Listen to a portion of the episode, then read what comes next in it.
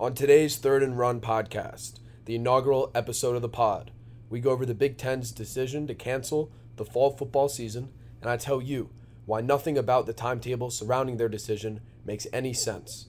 We have the one thing, in my opinion, that the NCAA must do in order to save the structure of college football and end up saving the sport. And finally, the Badgers landed a commitment from their top wide receiver target in the class of 2021. We go over that and look at where the class currently stands amongst the conferences and the nation's best. All right, cue the intro.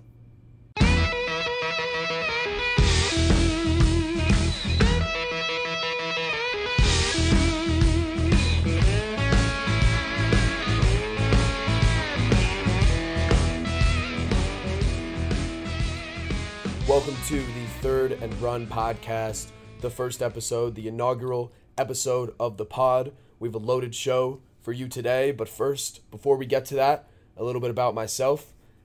I am originally from the great city of Philadelphia, Pennsylvania, and currently a student at the University of Wisconsin Madison. I am currently a staff writer for USA Today's The Badgers Wire. You can find my work as, as well as the work of my colleagues online at badgerswire.usatoday.com. Finally, I'm a host at WSUM 91.7 FM Madison Student Radio, running my mouth on anything Badger and Big Ten football. So, a little bit about the pod. Episodes at this point are going to be coming out probably once a week. Obviously, it's not ideal to start a podcast right after the season had gotten canceled, but we have a lot of stuff to give to you. We have interviews with media members around the Big Ten, people connected to the program recruits that are coming in in coming years. Really excited to get into all of that. You could follow the pod on Twitter at Third and Run, and you can follow me on Twitter at Ben Z Kenny. So, without further ado, let me start with this.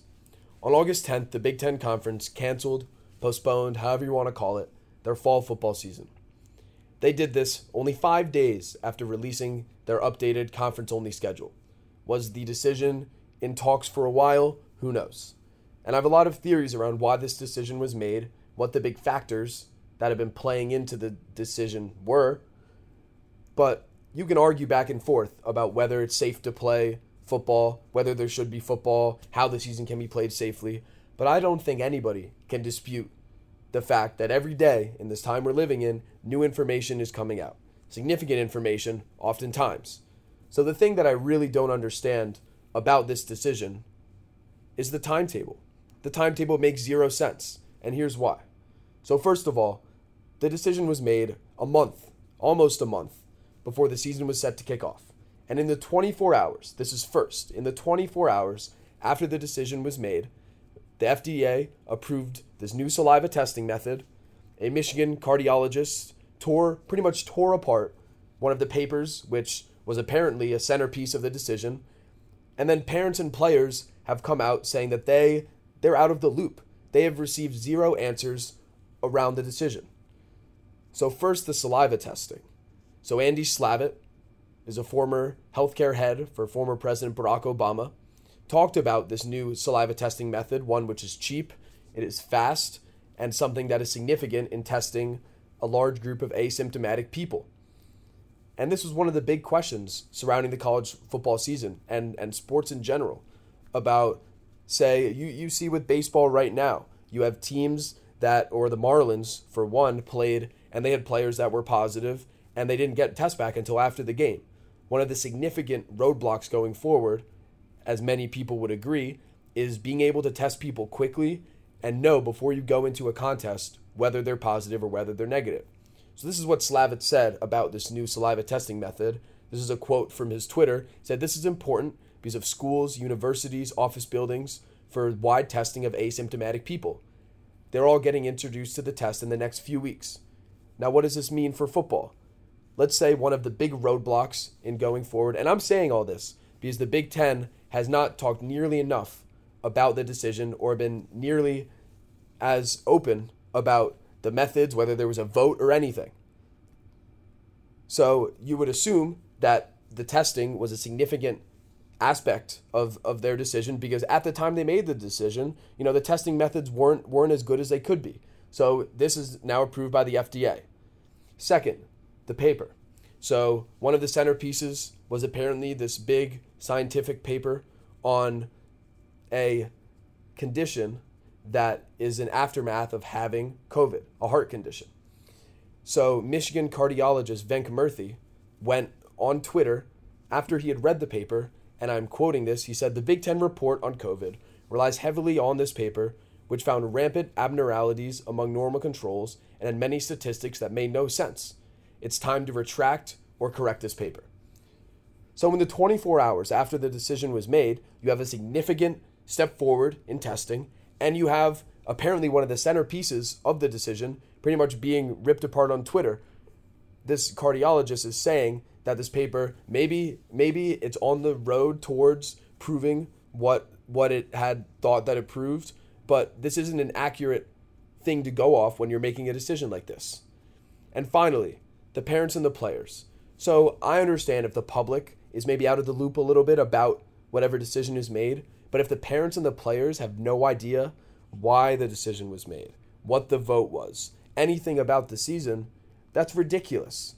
So the time, first of all, the fact that they made this call 5 days after the schedule had gotten released and maybe they were talk again maybe they were talking about it earlier, but even after making the decision, not even being open to the people that are directly affected by it. I don't understand it all. So Pat Forde wrote a great piece on this where he talked to a lot of the players, and this is a quote from the article. The decision just came too quick, said Freiermuth, mother of Nittany Lions tight end Pat Freiermuth. I totally believe in medical experts and think we should be listening to them. If the right thing to do medically is not to play, I'm fine with that. But to go from releasing the schedule to the start of practice to stopping the season without explanation is just wrong. And Kevin Warren came out with a paper explaining a little bit everything behind the call and the meeting and all and all these things, but it's it's not enough at this point. This is a decision that has wide-ranging consequences. Look at the three other conferences in college football. If they play a season and the Big 10 and Pac-12 don't, and if they play the season safely, these are these are ramifications that will be felt in the sport and in the Big 10 for years to come. Now, one of my theories around this postponement of the season is that the Big Ten wanted to be first and they wanted to get it right first, and they maybe didn't really worry about being right as much. They wanted the other conferences to follow. So it's not a great look that the other conferences are going forward towards the season. They might still postpone it, but they're waiting for more information to come out. They're they're still trying to safely play. The fact that the Big Ten did it this early and only had the Pac 12 follow them really is not a great look from the conference. So then, after this 24 hours where this new information comes out, you have ESPN writers uh, tweeting that no president or chancellor will comment, and these are the presidents at the meeting. You have the Big Ten parents going to Chicago to protest, saying that they don't know anything uh, about why the call was made. You have the Justin Fields petition, which reached 200,000 signatures in one day, and the entire We Want to Play movement. And finally, Nicole Auerbach, one of the best college football writers in the country, tweeted that the Penn State athletic director doesn't even know if there was a vote after news broke when all the meetings were happening that there was a 12 to 2 vote in favor of postponement. So why are they leaking information to the press and to the public trying to push, you know, the idea of not playing? The only explanation to me is that they wanted the conferences to follow and they were petrified that if they had canceled it and the other conferences went on and played, that that they were going to be screwed for years to come. So I I at the end of the day, I don't know if they should play. Not many of us do. But the reason the, the way that this decision was made so quickly, so long before the season, and without any of the important people in the loop just makes no sense. It's ridiculous. And this is also not mentioning the fact that a lot of former players, people close to the sport, even Urban Meyer, have, have come out and said that a, a spring season's impossible, that they're planning for a season that won't happen. And even more so, furthermore, they're talking about playing a spring season where they're playing indoors in a couple months. What's going to be different then? I'm confused what the conference is really after here. And just the everything about the time to, the last couple weeks have have really made no sense to me. And there's only one explanation I can come up with at this point is that the conference panicked. they thought the other conferences were going to follow in canceling the season, and they haven't.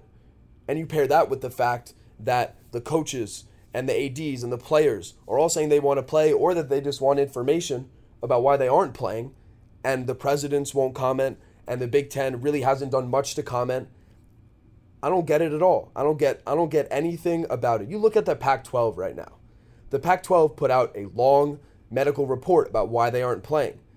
The players haven't spoke up, the parents haven't spoke up.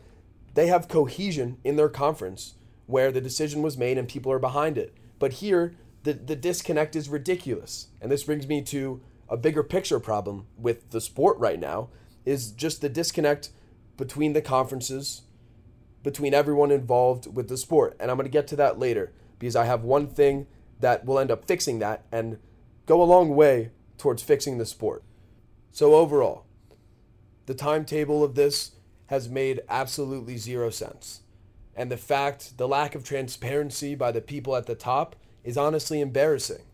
You can't have this disconnect between the people in charge of the well being of the conference and of the sport and the most important people to that sport happening the players and the coaches. There's no way that they should be out of the loop on all of this. And you can read the description about why the decision was made or listen to Kevin Warren talk. But the fact that the coaches and the players and the parents are still saying that they want answers, it's honestly embarrassing for the conference. If the other conferences had followed, it would have been a much better look. But right now, the Big Ten looks really, really bad, and they will look even worse if the other conferences are able to safely play a season. What do I think they should have done? Honestly, I think they should have pushed the season back to a late September start like the SEC did and wait for new information. There's new information coming out. I went over some of it that came out right after they canceled the season, but wait for new info. And if that new info still tells you it's not safe to play, then don't play. The fact that there's a disconnect between the Big Ten postponing the season and the SEC, who are planning to have 30% capacity at their games, is one embarrassing for the sport, but two, it makes absolutely zero sense. And again, I'm getting into that later because that's that's the one thing about the sport that that they need to fix the structure of the sport. So tell the people involved why the decision was made. They should have pushed it back, and just make the timetable make sense to us. Because as people that live for Big Ten football, watch it, go to games, honestly, some of our lives revolve around it in the fall. The fact that no one knows why this is happening makes all of it look really, really bad in the public eye, in the private eye. The future just doesn't look great for the conference right now. And I think that this quick decision and secret decision is a big part of that. Before I switch gears, I just want to relay a couple notes, and you can take them as you will. But this is all kind of adding to the uncertainty around whether this conference has made the right call. It's adding to the uncertainty, and the reason it is just goes back to what I've been talking about about the fact that they haven't provided clear information and have been so secretive and decided to do it or announce that they were doing it right after they released the schedule. So, a couple notes, run with them as you will. This is aside from me. Kevin Warren's son, Kevin Warren, is the commissioner of the Big Ten is playing football for, for Mississippi State this year. 13 of the 14 Big Ten schools welcomed or are planning to welcome kids back to campus and have at least partially in person classes. Now, Michigan State and others have gone all online, but 13 of the 14 welcomed or are currently planning to welcome kids to campus. The SEC, again, it's different in the different schools in the different states, but they're prepping more than 20% capacity at their stadiums for the games. Florida State said that they were allowing tailgating. Hey, I'm not really saying much with that. Take that as you will. But those are facts around this season and college football in general. Let me shift gears to this. So, I wrote an article about this a couple weeks ago. I think there's one thing the NCAA can do right now. I don't think it would be that challenging to do to fix the structure of college football and end up saving the sport. So I've gone over this, but in the week that all of the rumors were coming out about the season getting postponed, and then when the decision was made, first there were reports, and these are from prominent college football media members. First, that 12 of the 14 Big Ten presidents voted against playing this fall. Then there was a report that the conference had already decided to cancel the season. Then there was an updated report that no vote was conducted and the decision hadn't been made yet. Then the decision obviously was. Then you have some ADs saying he doesn't know if people voted, and then you have the commissioner saying that there wasn't like a pure vote, but there was a consensus. There's one thing that this all boils down to, and it's leadership. Leadership matters. There's not one institution in the country and the world that is as big and as profitable, honestly. Accept it. College football is a profitable business. I think they have a they rake in more than 2 billion dollars each year from television. There's no institution that large that doesn't have a single leader there to make the tough decisions, to unify people and you know, to deal with situations like we're in now, tough situations. And the idea of amateurism and the fact that the players aren't paid is a very significant roadblock, you know, to the future of the sport and the sport lasting forever, if you will. I accept that, but I don't have a great answer for how to fix it. But if there's one fixable issue with the NCAA and college football, it's hiring a single person to be the commissioner or the president of the sport. You hire one person, one person to lead, or at least to be the face. What does that do? First of all, it, it allows someone to bring the conferences together, to talk, and to be on the same page about things. There, the, even the medical information at this point, you have the SEC and the ACC are on a different page than the Big Ten. This is about the medical information. This isn't even about football. This isn't even about the sport. So first of all, you're on the same page, which when you're a structure, when you're a business or an organization structured like this, it's significant that you are. When you have these five really influential bodies within your organization, your institution, they need to be on the same page about things. Like, take yourself back a couple months. Imagine if there was a single person in charge of the sport when COVID first hit the country maybe the season still wouldn't be salvageable, but at least there would be there would have been a plan in place for when the sport got to the point that it's at now. There they had they had 5 months. The Big 10 had 5 months and it seems like the decision the call was made in a in a 24-hour period. 5 months. 5 months that could have been spent planning for the season or just creating a plan for when this day that we're in now came. And I'm going back again. This is clearly putting aside whether the season should happen. There are captivating arguments to be made on both sides, but having a governing presence to unite the conferences and create a clear plan would have ensured that this staring match, the staring match that they're in, and the fact that the Big Ten postponed the season first, trying to get the other conferences to follow, that staring match wouldn't have happened. They would have on the same page. And in terms of the future of the sport, that's significant. You can't have three of the big conferences play two of them not, and expect everything to go on in the spring or next fall without a hitch. It doesn't make sense.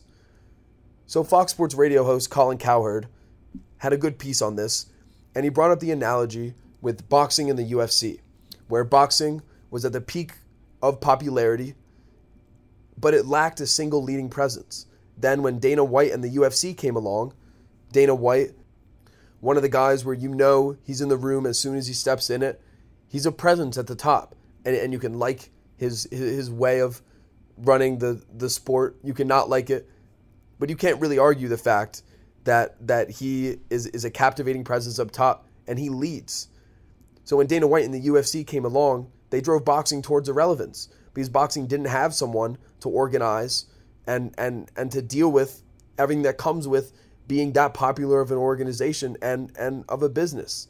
This leadership matters and amateurism might be the bigger issue and might be the single driving force towards college sports changing forever.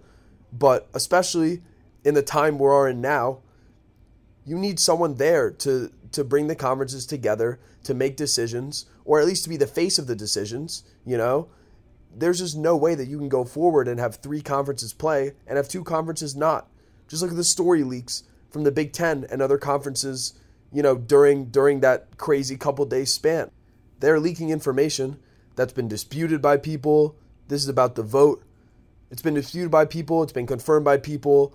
AD say they don't know if it happened again, but they're leaking information trying to get other conferences to follow.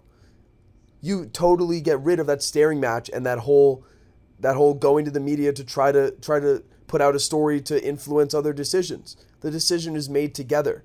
And if you're going forward as a sport, you need to be together, especially with with dealing with the issue of amateurism.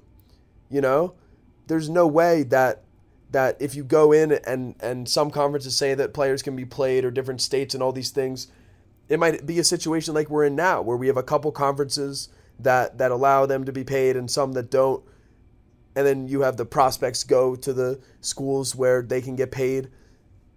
The disconnect just can't happen, and it's ridiculous that it is. And if you're going forward, the future doesn't look great without someone there to lead. You need leadership in this situation. And at the end, I'm not saying that this person would have found a way to create a bubble or conduct a safe season, but at least there would have been someone at the top to lead the conferences towards making the best possible decision for both the health of the players and the, everyone involved, but also for the future of the sport. We would know that the decision would be in good hands. And right now, if three conferences play and two don't, one of them made the right decision and one of them didn't. So either going forward, the SEC, the ACC, the Big 12 that are playing, the season doesn't go well. They ended up playing and and you know the information they had told them they shouldn't or things progress and they're not able to play that's a really bad look for them when two conferences didn't play. Or the two conferences that didn't play, the others play and it's safe and it's successful, then it's a terrible look on on the two that didn't.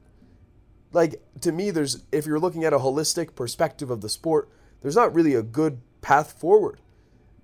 There's not a win-win situation here. There's no way that if some people play and some don't that you go forward, you know, years ahead when when the when COVID is gone.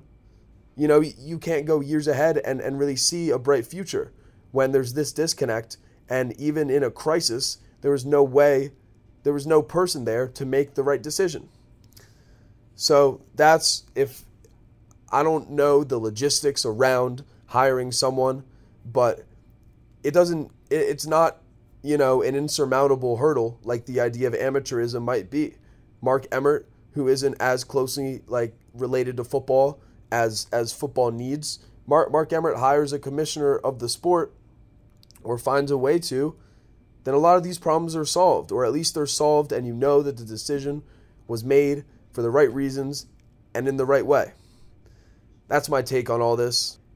And it's really hard to see what's happening with the sport, a sport I love and I know a sport that I assume everyone who's listening to this loves and, and lives for all fall finally, some some good news to talk about in, in a extremely hectic week that has been a nightmare in, in, in many respects. Some good news. The Wisconsin Badgers a couple days ago signed their top wide receiver target in the class of 2021, Skyler Bell. Now, they they didn't previously have a receiver in the class, and that's big for a couple reasons. Number one, this the, the 2021 class which is which has a good chance to be the best in program history, especially if they get five-star offensive tackle Nolan Rucci. But it's pretty loaded defensively. Now you have uh, four-star offensive tackles J.P. Benzschawel and Riley Mahlman. Um, you have four-star tight end Jack Pugh. You have three-star, four-star by some accounts quarterback Deacon Hill. You have these offensive weapons that are coming in but it's really mainly loaded defensively. Having a wide receiver in this class is is massive because we know and and Asher Lowe, one of my colleagues at Badgers Wire, wrote a great piece on this after talking to Bell that when Graham Mertz steps in in a year or two, this offense could look pretty different. Now the game plan will be there; they're going to run the football, but the aerial attack could change and Quintez Cephus is the best wide receiver the program has had in a couple years. You saw what happened when you had a weapon on the outside. And going forward, you know the school is going to get the running backs. You know the school is going to get the offensive tackles. You know the defense is going to be really, really good. The big question mark every year is the receiving corps.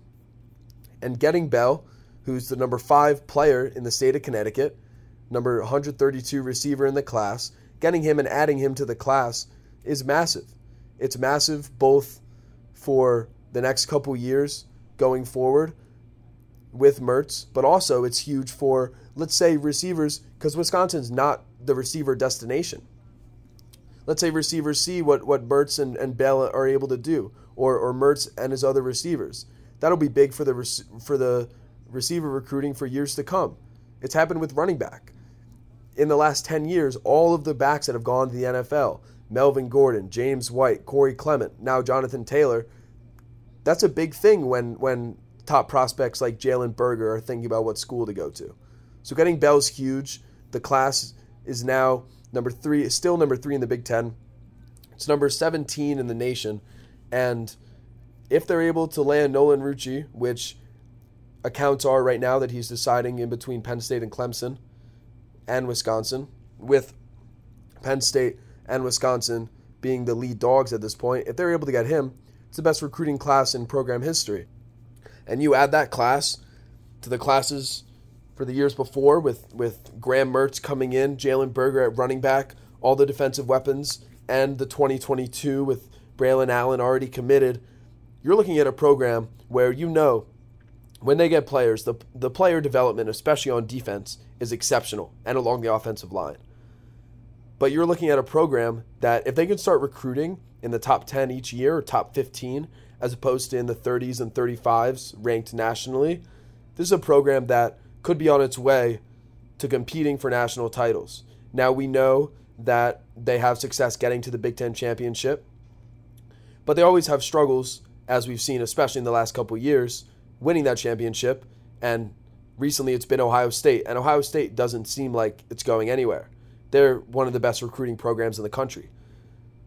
So we know Wisconsin, you know we know the way that they play is effective. We know that their player development is exceptional. If they can add top prospects to that mix, that's when we're going to see them take the step forward, maybe win the Big 10 in the coming years and make steps towards the playoff. They've been close. They were close in 2017 with with Hornibrook when they were 13 and uh, uh 12 and 0, excuse me, going into the conference championship ended up losing that game and then winning the Orange Bowl. They were close. They were a win away from the playoff. They were undefeated. So you add talent at the key positions to the way that the that the program's already structured, and that's huge news going forward. And this Bell signing, and even though he isn't one of the top receiving prospects, it's significant. It's significant both for the short term and long term future of the program. All right, that's our show. I appreciate everyone tuning in. We'll be back early next week to go over the developments in the season and, you know, all of the talk and announcements surrounding the season. But it's great to be off and running. Obviously, would have loved a, a season to preview and, and football to be talked about. Nevertheless, I appreciate you tuning in, and I'll see you next week. This is the Third and Run podcast.